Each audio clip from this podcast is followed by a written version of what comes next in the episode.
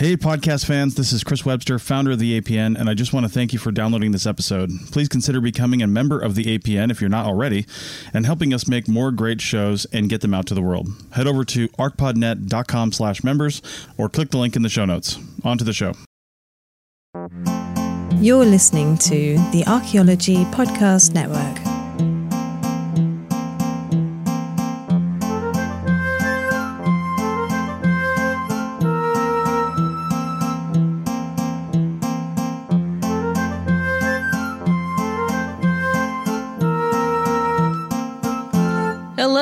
Welcome to The Dirt, a podcast about archaeology, anthropology, and our shared human past. I'm Anna.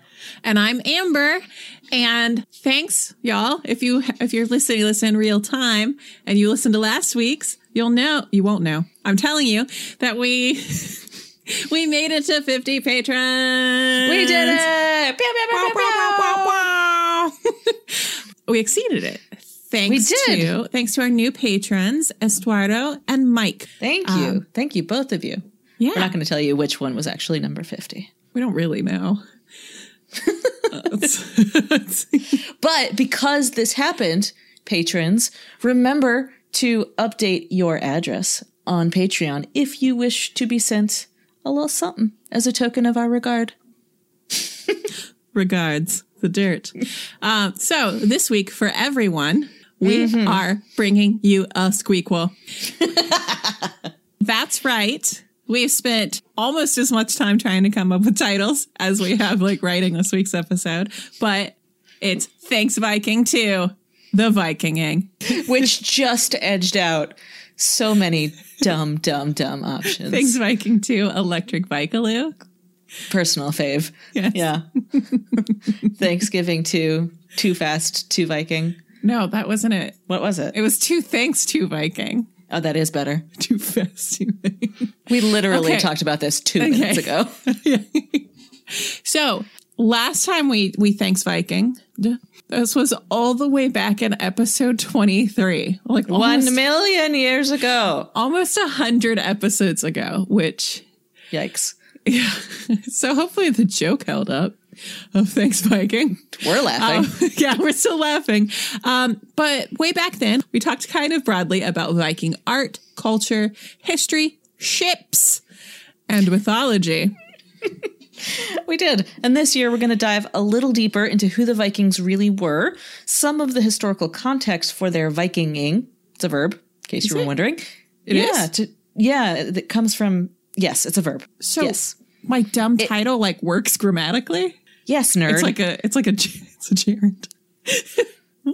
Yes. Well, might as well end the episode here. Good night, everybody. We learned something. We're also going to talk about archaeological evidence for some aspects of how the Vikings saw their world. And this is also a book club episode because the folks at Basic Books Press were kind enough to send us copies of Neil Price's massive book. So big. Here's the noise of that book hitting this desk.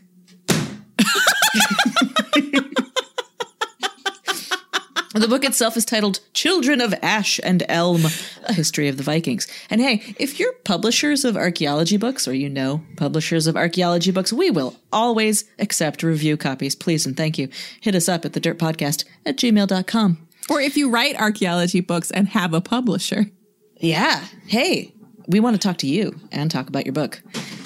So, to start with, let's talk geography and chronology very briefly so we can situate ourselves in time with some context about what was happening in other parts of the world that affected the Norse populations. And just for additional context, we're going to be using the words Viking, Norse, and Scandinavian kind of interchangeably. They all overlap, and there are some kind of differences, but you'll hear all three of those words. So, mostly when we talk about Norse people or Vikings, we're talking about populations that lived in what is now Norway, Sweden, and Denmark. Iceland is going to figure in as well, especially when we talk about the Eddas and the Sagas. The Viking age in all of these places roughly corresponds with around 750 to 1050 CE. From about 500 BCE to 750 CE, so 1250 years ish, we've got early and late stages of the Scandinavian Iron Age. These are subdivided depending on which region you're talking about, but that's not really important for our purposes here.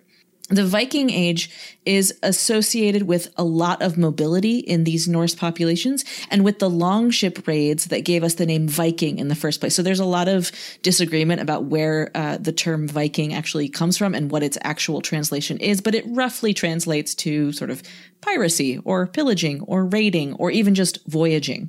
So to go a Viking is, in, yes, it's a gerund. Good job. So there are multiple factors that contributed to this period, the kind of switch over to the Viking Age. And it's neat to see how seemingly unconnected political and climatic changes added up to contribute to what we see in the archaeological and historical record. So throughout this episode, in a few places, I'll be reading from Children of Ash and Elm. And so here we go from chapter two Age of Winds, Age of Wolves. This book is so big. This book is very big. I'm like holding this giant tome. Quote The Viking Age did not begin with the famous raids on the west, with longships beaching from rough seas to chase the English and frighten the clergy. It did not even begin with Vikings, a label that sometimes obscures more than it illuminates. The world that Ash and Elm would populate took shape long before, centuries further back in what archaeologists refer to as the Iron Age. In order to understand the Vikings, it is first necessary to uncover their own past. The Scandinavians of the first millennium were living in the shadow of their world's only superpower, the Empire of Rome, in its heyday and also through its long, slow decline. The imperial border ran along the Rhine, cutting through the lands of the Germanic tribes not far south of Denmark. Cross frontier trade and exchange of ideas and attitudes as much as commodities had been a staple of Scandinavian life for hundreds of years, especially among the elites. As the Western Empire started to fall apart into the 5th century, this too affected the North. In Europe, Roman power gradually dissipated and unraveled, taking new forms, breaking up old structures, and setting events in motion that convulsed the continent. People were on the move, as militarized expeditions, as streams of refugees, in any way and for every reason that human beings leave their homes to seek new lives somewhere else. At the same time, Roman authority was partially absorbed and enhanced by its imperial twin to the east, what would later be termed the Byzantine Empire, with its capital at Constantinople.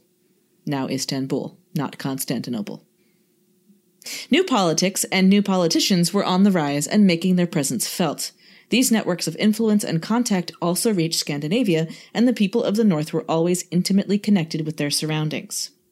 The overall impact on the Scandinavians of these convulsive changes to the south was one of instability, of change, but also of opportunity, often for the few at the expense of the many. What archaeologists have long identified as the migration period from the 5th to mid 6th centuries included protracted crises with far reaching effects.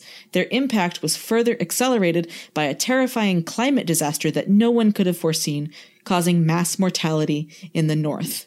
So, thing one that is contributing to this kind of new age from the Iron Age is the slow decline of Rome and the kind of knock-on effects that this had to every culture with which Rome was connected. And and this was a big empire with lots of connections. And so this is this was felt in the Norse world. But this the second piece of the puzzle is I think maybe the most interesting. Quote a growing body of collaborative work between natural scientists, historians, and archaeologists has revealed something else in the mix a short sequence of events so enormous in scale and impact as to make them initially question if they could be real. It began with the environmental analysis of ice cores sampled from both Greenland and Antarctica, and the identification of significant layers of sulfate aerosols, the material that results from volcanic eruptions. More and more evidence accrued from multiple proxies clearly indicated either a single climate event or perhaps several within a short number of years that together took on major proportions. Initially, the findings were dismissed by historians, one calling it the latest great disaster theory. This swiftly changed. After years of patient work around the globe, volcanologists and climate modelers are now sure. In the years 536 and 539 to 540, there occurred at least two volcanic eruptions of almost unprecedented magnitude. The first of them may have been somewhere in the tropics, although the location has not yet been pinned down conclusively. The second was at Lake Ilopango in today's El Salvador, an explosion so vast that the entire volcano collapsed and left only the flooded caldera that can be seen today, large enough to contain the capital city. It is estimated that Ilopango alone produced up to 87 cubic kilometers of ejecta, a figure big enough to induce double takes in even the most skeptical authorities. So, cubic kilometers, 87 cubic kilometers. Oh my god. The sulfate emissions may have measured up to 200 megatons, significantly higher than those from Tambora, which was the second greatest eruption in history, and that's what caused the year without a summer uh, around 1815. yeah. Yeah. The Ilopango eruption was among the 10 largest on Earth over the past 7,000 years. And remember, this was preceded by the 536 volcano, which is as yet undetermined where that originated. So, new research also suggests that these may have been followed by a third major eruption in 547. The effects were devastating as the ejecta and sulfur dioxide aerosols reached the lower atmosphere and began to circle the globe. The sun's light was blocked in a hazy mist that allowed no heat to penetrate, while at night the heavens were filled with wavering curtains of fiery color, like a sunset that went on for months. Um, if you picture Edvard Munch's famous painting, The Scream, those skies that he painted in that painting are a result of the Krakatau eruption. Yeah. So, yeah. So that's, it's more than a reflection of how Edvard was feeling that day. Um, it's a real depiction of what the skies over Europe looked like as a result of the Krakatoa eruption. Oh my god. Scientists refer to this phenomenon as the dust veil. The impact was not unlike that of a nuclear winter. Trees began to wither, their growth stunted, as seen in the dendrochronological record. Unseasonal cold gripped the northern hemisphere, with snow in the summer months visible in the Norwegian high altitude data. The weakened sunlight most directly affected plant life of all kinds, including crops, quite literally taking out the food supply. Written sources from China and India describe harvest problems and disrupted weather patterns. The environmental evidence is consistent from North America to mainland Europe. In the Mediterranean world, writers among the Goths and other militarized imperial successors described the famine, riots, and slide into civil unrest that resulted from the failed harvests in the endless winter. So, estimates of the population loss across Scandinavia as a result of these either two or three eruptions rise as high as 50%, a number considered reasonable by both volcanologists and archaeologists, with tens of thousands starving to death as the major food sources simply ceased to exist.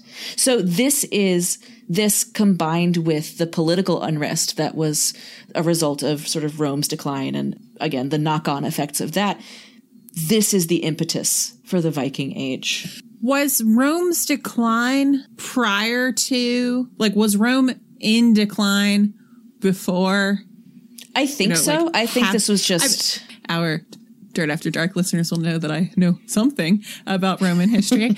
um, but like Rome was like on a, on a downward slide for a long, long time. So I guess I kind of answered my own question. But um, this is this is incredible. so the, the first of the volcanoes is 536 BC, uh, 536. CE. hmm So Rome was heading down the hill, yeah, down all seven hills. Thank you.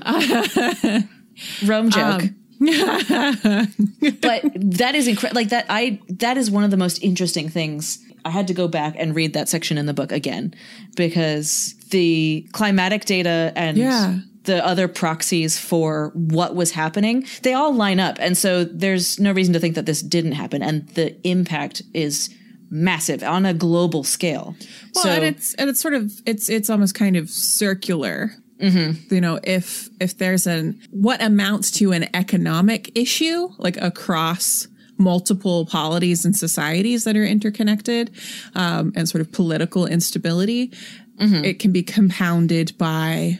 Uh, it can be compounded by sort of environmental issues, which, if these polities are ill equipped to handle them, they can further history be compounded. cyclical. What? Ah, wow! I, I really backed right into that, didn't I? You really did. Um, so to continue, Amber, this Yeah. is really cool because we might even see a record, a lingering memory of this volcanic nuclear winter in Scandinavian religion and mythology itself. Ah, great. This is very exciting.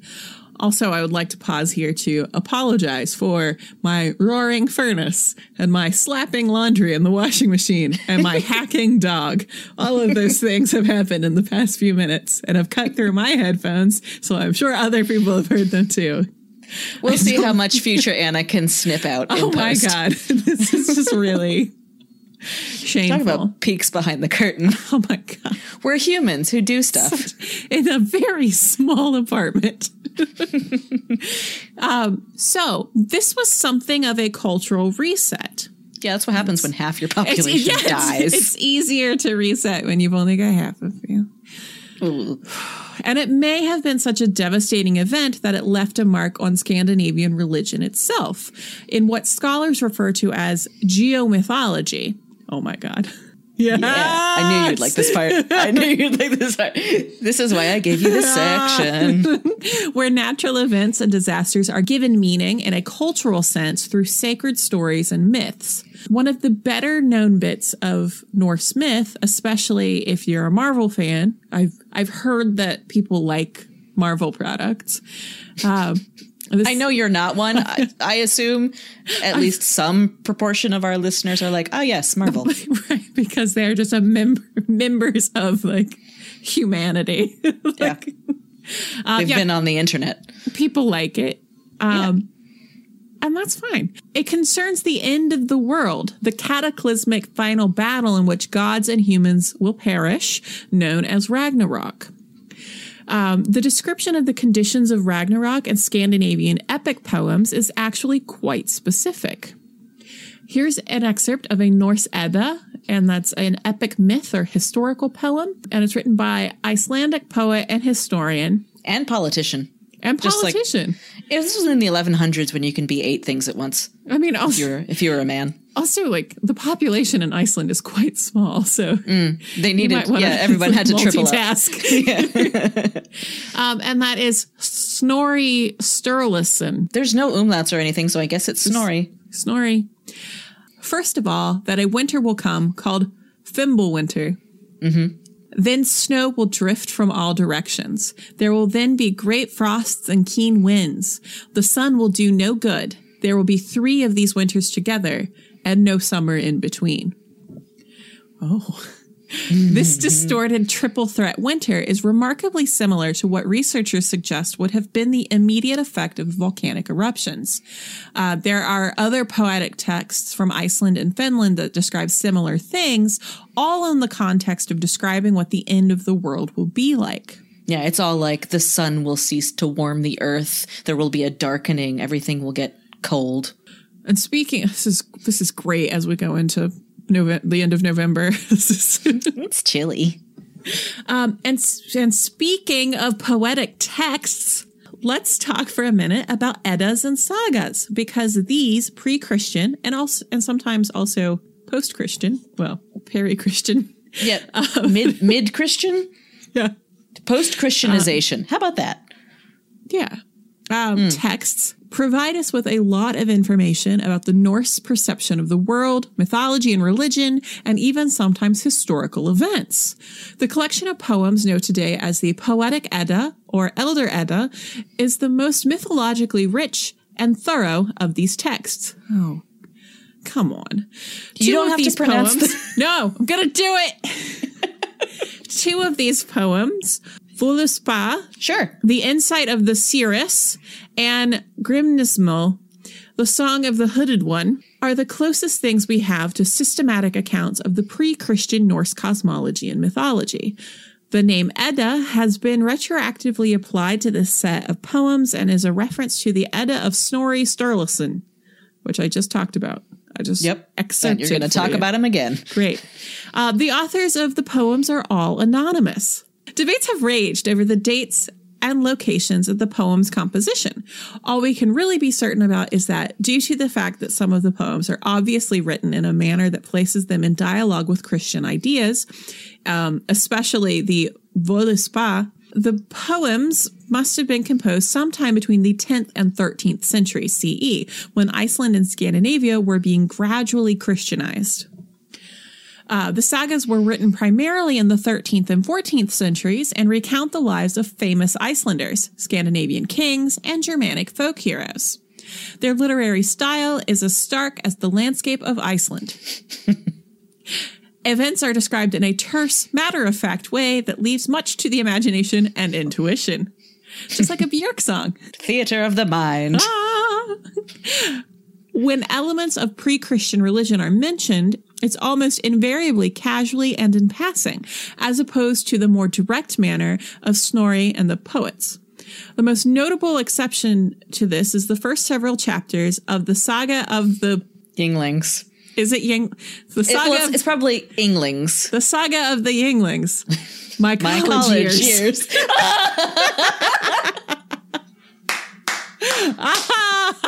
oh no.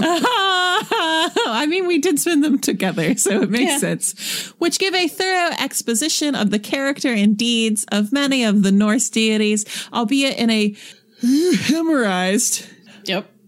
That's a new, that's a new word. euhemerized adjective, trying to rationalize mythology by casting it as an exaggerated account of ordinary historical events. Context. Um, this so that's like the idea of like saying Gilgamesh was perhaps a a leader of a of an early urban like site or like group of people, and then he sort of became a mythical Mythic? figure. Yeah, Is it or like that? how yeah, it's like or the it's more that the idea of the history of a place can be traced back to a, a mythical kind of founder who is cast as a, a deity or like a, a a more than human okay. character. Okay. It sort of um, goes both ways, I guess. Yeah, okay. So this same technique is used in the Prose Edda, which should be unsurprising since the saga of the Inglings was also written by Snorri. Virtually all the other sagas, however, are anonymous. Uh, but they're still considered a part of the record of Icelandic history and to some extent that of the larger Viking world. Yeah, so Iceland has one of the most, uh, the longest continuous historical records because of these sagas. So to some extent, they do describe historical events and um, I, kings of rulers of Iceland, but then it keeps going back to mythology. So Okay. at some point, it kind so of okay, fades so into the mist. so it's not unlike the Sumerian king list in that they're Mm-hmm. like the post-Diluvian kings that were actual kings, but like the antediluvian If you- kings are just like back far. Like, who were they? And like Gilgamesh is one of them. Yes. Okay, so it's sort of there's a point before which you're just like, well, Yeah, pretty much. I That's, mean, like that's my understanding. okay, great, well, awesome. Let's take a break. Let's.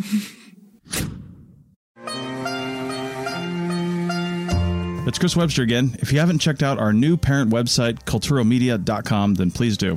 Culturo is spelled K U L T U R O, and it's where we promote all of our live events. We've got one coming up in November. Check it out over at Culturo when it gets posted. If it's already happened and you're hearing this, then as a member, you can go to your member pages and see the event recording. Our live events are always free, but you have to show up during the event to see it. So that's culturomedia.com for all our live events and more. culturomedia.com.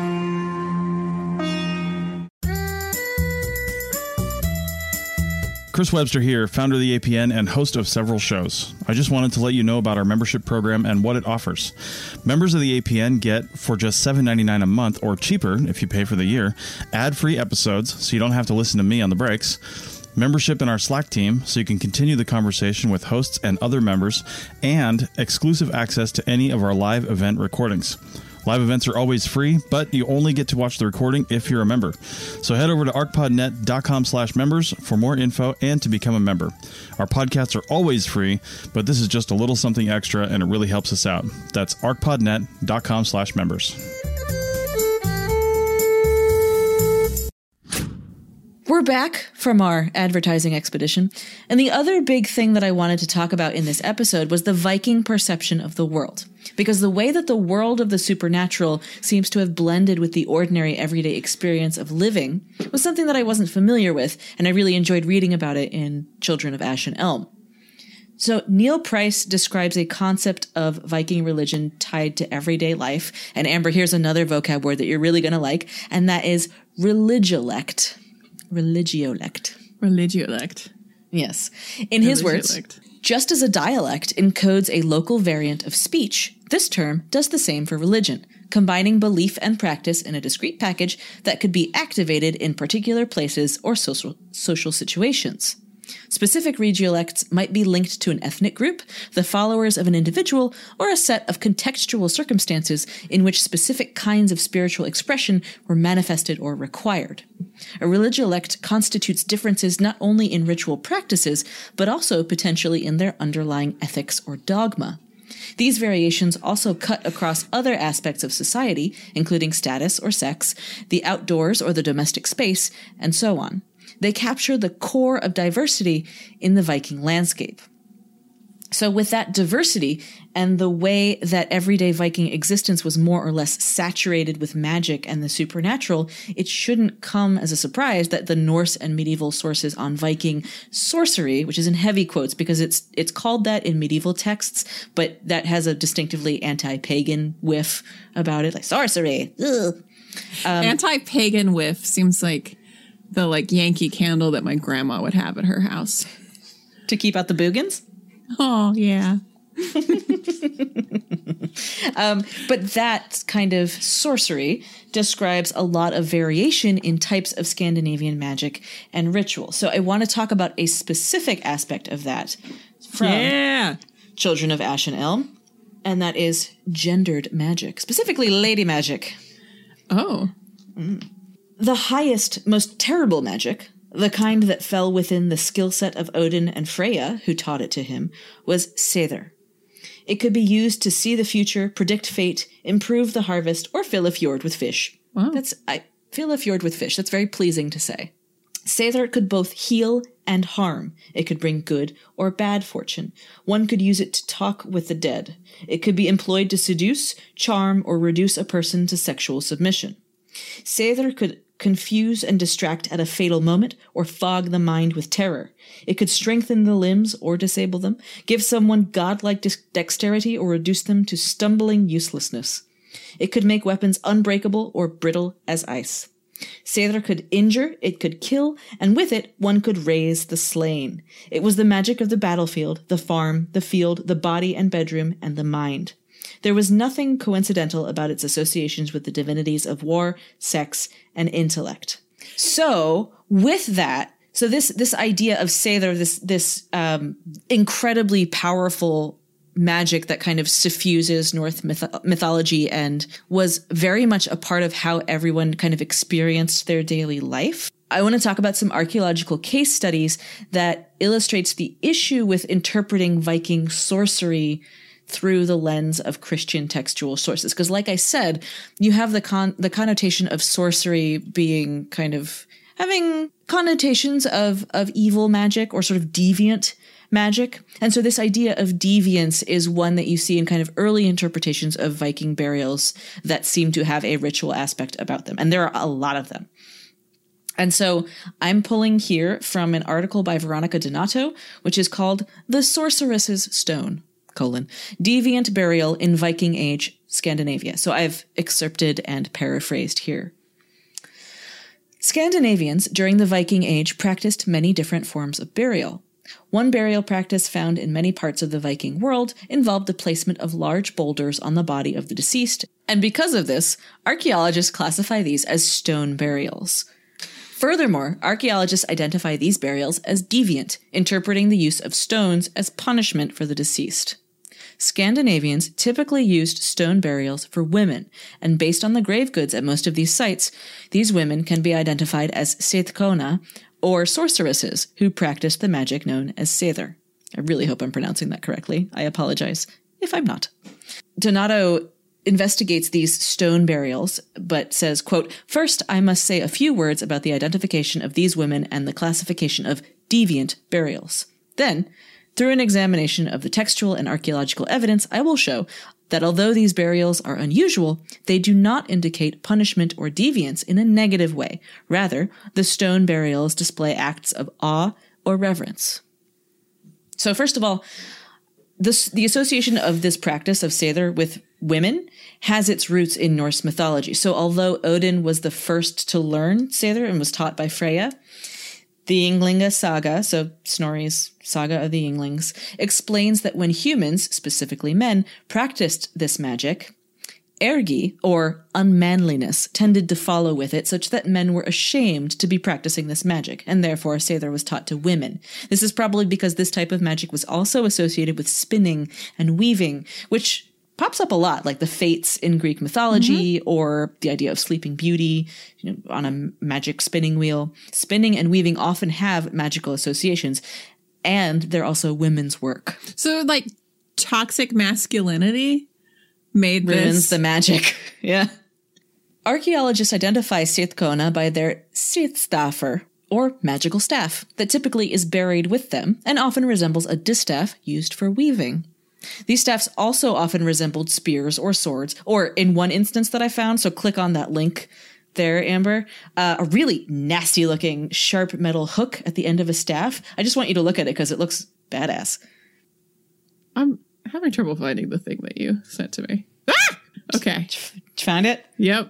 okay. Yeah, it just it looks very scary. Very intimidating. The first one that we're going to talk about is Grave A505, discovered at Trekroner Grydehøj. I did my best. In Denmark. it's kind of hard when the word ends in a J and I don't know what to do with it. Based on the grave goods present here, archaeologists date the site to the 8th and 9th centuries CE. This is an inhumation grave 180 by 280 centimeters and 50 centimeters deep. An inhumation grave. That just means a burial. Burial grave. Mm-hmm. Okay. Mm-hmm. Cool. With the body of a woman aged between 25 and 30 years in a supine position and aligned north south. Next to her body was a wooden bucket and a wooden chest which contained two knives. At the foot end of the grave lay body parts of a sheep and a bisected dog, with a standing stone placed over its hind end. Next to her body and draped over her left side was a horse, a, a dead one. On top of all this, encompassing the upper 30 ish centimeters of the grave were six stones, two large stones, approximately one half meter in diameter, and four smaller stones. So these are hefty, like that's not a one person stone. It's very heavy. Found deposited directly over the grave were fragmented bones and body parts of a human male and female. So here's the second grave site. So Another inhumation grave? Well, no, this is a ship burial. Ah. So technically not an inhumation. Uh, this is at Kaupang in Vestfold, Norway, and it dates to the 10th century CE. This site contains a ship aligned southwest northeast, which held at least four people two females, one male, and one infant. The man, infant, and one of the women lay in the prow of the ship. The woman had her right hand on her breast, her ankles crossed, and her feet pointing towards the prow, with her head resting on a stone like a pillow. She wore expensive clothing and opulent jewelry with a knife and key on her waist, which presumably hung from a belt. On her right side was a bucket, and across her knees a weaving sword, so uh, a, distaff, a, we- a weaving distaff, and a sickle lay nearby. On her left hip rested the infant, and due to the positioning of her left hand, it was presumably on the baby's head. Lying head to head with the woman was the man in the prow in a slightly twisted position. His upper body was supine, his legs flexed and bent to one side at his waist. On the man's abdomen laid an inverted frying pan, and next to him there were multiple weapons two axes, a throwing spear, a sheathed sword with the point facing his head, two knives, a whetstone, a shield, a quiver of arrows, and a sword scabbard with two spindle whorls carefully laid inside, and an iron dog chain next to him. Finally, the pieces of a shattered German made pot lay strewn over his body along with beads. Amidships was a horse placed on its back with its limbs and head cut off and rearranged anatomically, and a spur thrown into the dirt that covered the body. The second Um, woman. I'm Yes. sorry. Question. Um, an inverted frying pan? I think it just means that the frying pan was laid so that the bottom was facing up. No, inverted isn't the issue there. so it's like a frying pan, Yeah, they had frying pans. just like a straight up frying pan. Mm-hmm. You know, This is after the Iron Age. They could do cast iron. oh, one of our listeners, I'm pretty sure will be buried with her cast iron. um, but so I get it. Once you It's a- season it, you don't want to let that go. No, go. you don't want to let it go. Especially if you want to make, you know, biscuits in eternity. Oh, I do. Mm, forever. This I, I love the, all this description, and then the next sentence is the second woman and the one who interests us lay in the stern of the boat. Who's she? who is she? Lay in the stern of the boat, either sitting up or with her back against the vessel, and it's possible that she held the steering oar of the boat in her hands. The textile found under her brooches indicates that she wore high quality clothing and that she was wearing some type of leather garment, an unusual material for clothing at that time. Her lap held a bronze bowl inscribed with in the hand basin, as in a basin that you hold in your hand, in runes, and the bowl contained a tweezer like object, a gilt copper object, a copper alloy ring, and the severed head of a dog whose body lay at her feet. Placed to her left was an iron staff, broken into three pieces due to the placement of a large stone on top of it. This staff had a handle on the end resembling a basket. Not not a basket that you'd carry. It's like a basket hilted sword, where it's like the sword has a handle and then a basket, kind of a woven metal bracket would cover your hand to protect it. Okay. Okay. On top of on top of all of this, stones, dirt, and remnants of cremated bodies covered the burial site. Just so I understand, Yes. people inside a ship, mm-hmm. ship inside ground. Yes. The iron staff that's broken into three pieces due to placement of large stone on top of it was the large stone placed on top, like immediately on top of her and staff, or was it mm-hmm. placed on top inside the ship mm-hmm. that then went into the ground? As you have summarized, there's a lot going on here. There's a lot happening. I just like Yeah. was trying to understand like the deposition of like Right. Because It's a sort of- complicated When you say like like having like stones placed over like graves, I thought it was sort of like a Not monument or something. Nope. So Nope. you wouldn't. So you As the, like, paperweights. So so if if I were going to visit the grave site of one of these individuals, I If they were still on the ground. no. If I were their contemporary, Oh, yeah, sorry. so if if I were if I went to visit like you know my auntie who like got buried here, Was a sorceress. yeah, auntie sorceress, and I went to go visit her. It's not as though I would I would like stand next to the stone that she was under. I don't believe you would. Okay, all of that would be buried. Yes, that's my Okay. understanding. Mhm. Okay, And I you. read I read a few and we'll have links to these these articles in the show notes, but I read a few articles that described burials like this and and that's what and I looked at the figures and I think that's what they're describing. Pretty sure all of this was buried or sometimes it's like in a mound. Mm-hmm, but mm-hmm, mm-hmm. yeah. So that's a lot. It's a very big And- hole to put a ship in. Yeah. Well, yep. It's just so big. It's a big hole. But I mean, that's again, this is going to go along with the points I'm about to make. But think about the labor that goes into that. Is that something that you would expend on someone viewed as like an outcast or yeah, like a, yeah, a deviant in the sense that that these have previously been interpreted. So, Donato makes a few main points in her article that I think are very interesting to think about, and in my extremely amateur opinion, are excellent reasons why it's not useful to think of Scandinavian deviant burials as having anything to do with punishing behavior or denoting an evil person or anything like that. So, number one is the presence of those staffs. In many cases of burials of women where these staffs are present, they tend to have been deliberately broken or killed before burial. And this happens a lot in Scandinavian burials. It happens elsewhere. It happens in the uh, Mediterranean world, And um, where pots are killed before they're fantasy buried. books. Well, yeah, okay. Um, this suggests that these were known to be objects of power. Yeah. Okay, so you break the sorceress's staff. Does that mean you're defeating evil magic? Not necessarily, and the rest of the evidence points in the opposite direction. So I will come back to this. Number two, these women are buried with rich grave goods, high quality clothes, and precious materials. That's a mark of reverence, and certainly not something you'd do for someone you wanted to punish in the afterlife or deprive of, of luxuries. Number three is the consistent burial of these women with dogs and horses. The inclusion of these animals, especially horses, may be directly connected with Seidr. Horses belong to their own separate realm in Norse mythology. The horse was able to travel in and between all spheres, as in all the nine worlds that made up the whole of the Norse cosmology. The horse could also transport humans in the grave to the afterlife. Yes? I'm pretty freaked out by horses, so this tracks. Okay. Well, They're very, big. they're so big oh, on their spindly Yep. little legs, and they're they got a lot going on. Like you look into the eyes of a horse, like they've seen some, they've seen eight other worlds. like that's even more pragmatic than this. So, back to stay on Midgard here.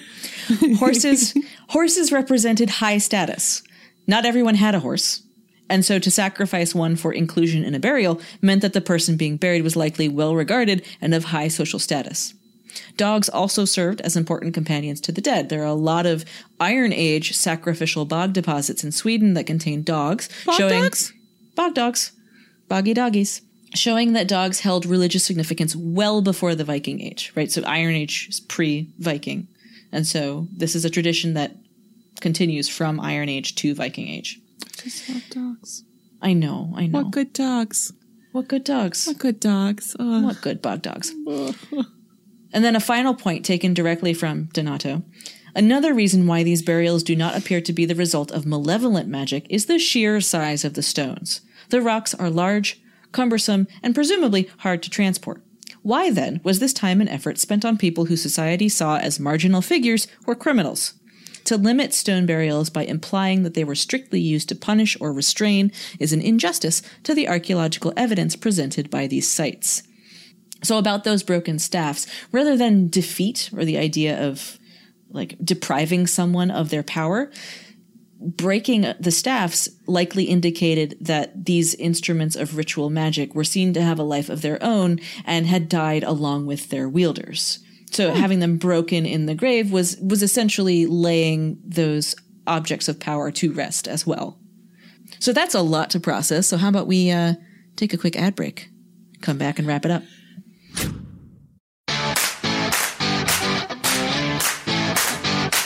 This is Chris Webster at the APN. I'm also a project manager for several industries. I wouldn't be able to keep on track with really anything if it wasn't for Motion.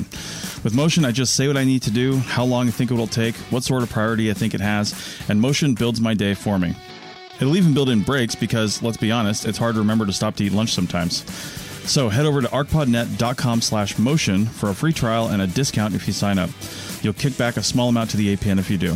That's archpodnet.com slash motion.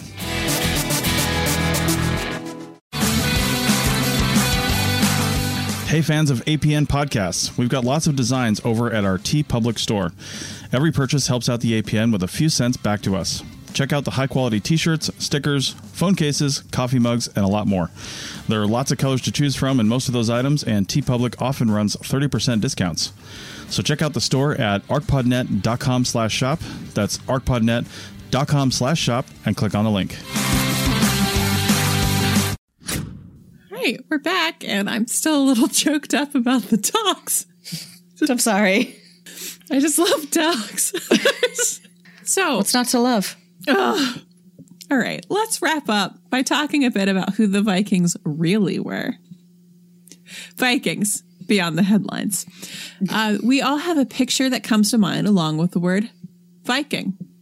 Did you see that picture? And that picture is probably one of the reasons that Chris Hemsworth was cast as Marvel's Thor.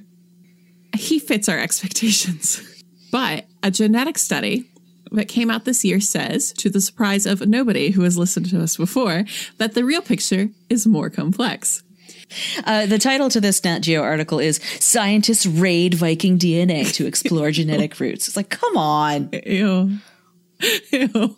It's really doesn't even work. that doesn't I mean maybe they stole the data. I don't know. This genome is Linda's Lindisfarne Abbey. And we're, nope, it just doesn't. Oh, no. All right. A lot of bad jokes here. I'm sorry. It's kind of our thing. Eh, well, some of our jokes are good. It's been a long year. In popular imagination, Vikings were robust, flaxen haired Scandinavian warriors who plundered the coastlines of Northern Europe in sleek wooden battleships. But despite ancient sagas that celebrate seafaring adventurers with complex lineages, there remains a persistent and pernicious modern myth that Vikings were a distinctive ethnic or regional group of people with a pure genetic bloodline. Wah wah. Like the iconic Viking helmet, it's a fiction that arose in the simmering nationalist movements of the late of late 19th century Europe. Yet it Yeah, we talked about this on our first Thanks Viking about how I'm sh- sure we the did. image of the Viking was sort of co-opted in unfortunate ways. Yeah. Um, yet it remains celebrated today among various white supremacist groups that use the supposed superiority of the Vikings as a way to justify hate, perpetuating the stereotype along the way. Now, a sprawling ancient DNA study published in the journal Nature is revealing the true genetic diversity of the people we call Vikings, confirming and enriching what historic and archaeological evidence has already suggested about this cosmopolitan and politically powerful group of traders and explorers. The Nature Study brings together genetic data from 442 humans whose remains date from around 2400 BCE to 1600 CE, all buried in areas where the Vikings are known to have expanded. Some were simply located in places like Greenland. They were minimalist, uh, where they where they journeyed. Others were buried along Scandinavian style artifacts like coins, weapons, and even entire boats. See, five minutes ago. Yeah.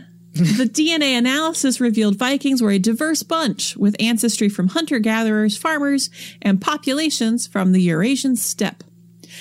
The research also pinpoints three major genetically diverse hotspots where people mixed with people from other regions during the era one in what is now Denmark, and one each on the islands of Gotland and Öland, in what mm-hmm. is now Sweden. All three locations are thought to have been hotbeds of trade at the time. Hot spots, hotbeds. Oh.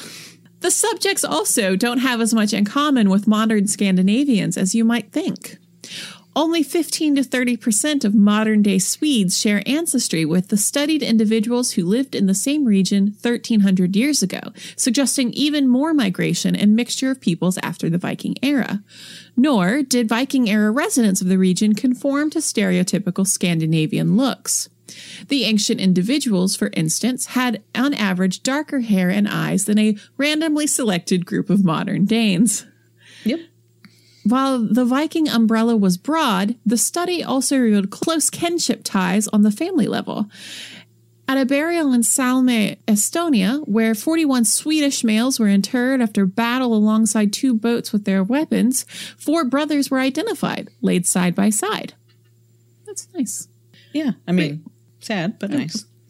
Circumstances weren't ideal, but Nope. Researchers also discovered a second degree family connection between a Viking in a Danish cemetery and another in Oxford, England. Went to school there. Proof of how mobile family members were during the era. He did a semester abroad and then also died. What the massive DNA just got bummed out. Sorry. What the massive DNA study cannot resolve, however, is the question of how the Viking phenomenon began in the first place. If ethnicity did not bind these people together, what did? Was it the technological ability to build seaworthy boats and wage war efficiently on the water, or were other factors at play? I Well- wonder if it has anything to do with the stuff that we talked about at the top of the episode. It's it's a lot easier to find ties beyond kinship when half the population dies. Yeah, it's like we have we have this like really great thing in common, which is not being dead. Want to go on this boat? Okay. Well, we hope that through this squeakle, we have brought some depth to the picture of the Viking world. And of course, there's still plenty more to cover for Thanks Vikings in the future. So look forward to Thanks Viking 3 to the streets. Isn't that one of the step ups? Step up to the streets. Yeah. Haven't Like it makes sense. So no, you're it's it would be Thanks Viking three season of the witch, but we are we just did it. We did Season of the Witch. This was the Season of the Witch. Yeah. Ah, well. Anyway, in the intervening time, perhaps more studies will come out that tell Thanks us. Viking resolutions. It'll be the third one. Thanks. anyway, we're going to learn some more. And when we do learn more about the Vikings, we'll do another Thanks Viking and tell you about it. Yeah, and check out the book. Yeah, It is- it's a really, really interesting book, and It's, fun. It's, it's it's- fun it's and it's so so big. big. Like It's it, so very big. It arrived in the mail, and my dad's like, "You got something? It's big." It's like, okay. Lo, a tome. I can speak as somebody who doesn't know diddly about Vikings. Like this book was very accessible. Like it's Yeah, it's it's, engaging. It's really the writing is really um, kind of exciting. My mom likes It's- it. and it's not all like you know Viking fighty fighty ship. It, it dispels a lot of the myths and and does tons of uh, references to archaeological evidence. So that's the kind of stuff we like. The um, the Four Seasons is playing very loudly from upstairs. No, no, this is possibly winter. I think it's winter. yeah, it's- it's winter.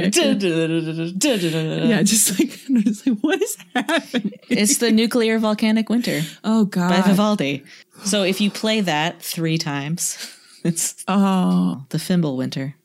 Um, thank you for listening. And we hope you're hanging in there better than I am. Amber needs to go sleepies. Would that I could. So we'll be back with you next week with more content, which you can find as usual on Apple Podcasts, Spotify, Stitcher, and anywhere else you like to get your podcast. Fun fact, last night I had a dream in which I said I told someone that our podcast was available on Stitcher and they got mad at me because they don't use Stitcher. Well, that's their problem. I don't know why I had a dream about that. Something else that I want to mention before we end is that the GoFundMe that we mentioned in the previous episode that was set up by Mary Clark to help the folks in the Petén region uh, at the San Bartolo Xultun Archaeological Project has been doing so well. So if you are still able to donate, the link is still on our social media page uh, on Facebook and Instagram and on Twitter. And uh, there's still time to make donations if you can. If you're not able to, go ahead and share those posts. And um, they're so close to their goal. And Yeah. we're just so pleased and, and, and gratified to have been able to share that and to Yeah. um, help them reach their goal. And thank you to those listeners who who um, did did contribute. Some, Yes, some folks reached so out much. to say they did. So yeah, so that GoFundMe is there, and because and you went you went fund them, and that was really really great. You did. In in keeping with that, we're, we are also on social media where we post other stuff too. So follow us for archaeology posts, dumb jokes, and more of our typical brand of content. On Facebook, we are just plain old The Dirt Podcast. On Twitter, we're at Dirt Podcast. And on Instagram, we're at The Dirt Pod. And you can follow Anna on Twitter, Yeah, it's just at Anna Goldfield. and I am at Amber Dextrous. Got in there early. I got in there super early, so yeah, I'm I'm just a sad leftist on Twitter. So that's if you want that. Anna's funny and an upper, and you can see some of her her other other work that she does. And all of that and more is together at our website, thedirtpod.com. You can score some merch. You can sponsor an episode. We're scheduling episodes for the, the coming year. Um, and you can also- 2021's looking good. it's looking great. It's looking exciting. Um, and you can poke around and check out our back catalog of episodes, including the, if you've gotten through everything that's on the APN, we've got our earlier episodes that uh, are hosted over on SoundCloud and they're available on our website too. Yeah, you can find out what we sounded like before we got real microphones. Just imagine us recording in a middle school hallway. That'll do it. Thank you, everyone, so much for listening, and we'll be back with you soon. Yeah. We love you. Bye. Goodbye.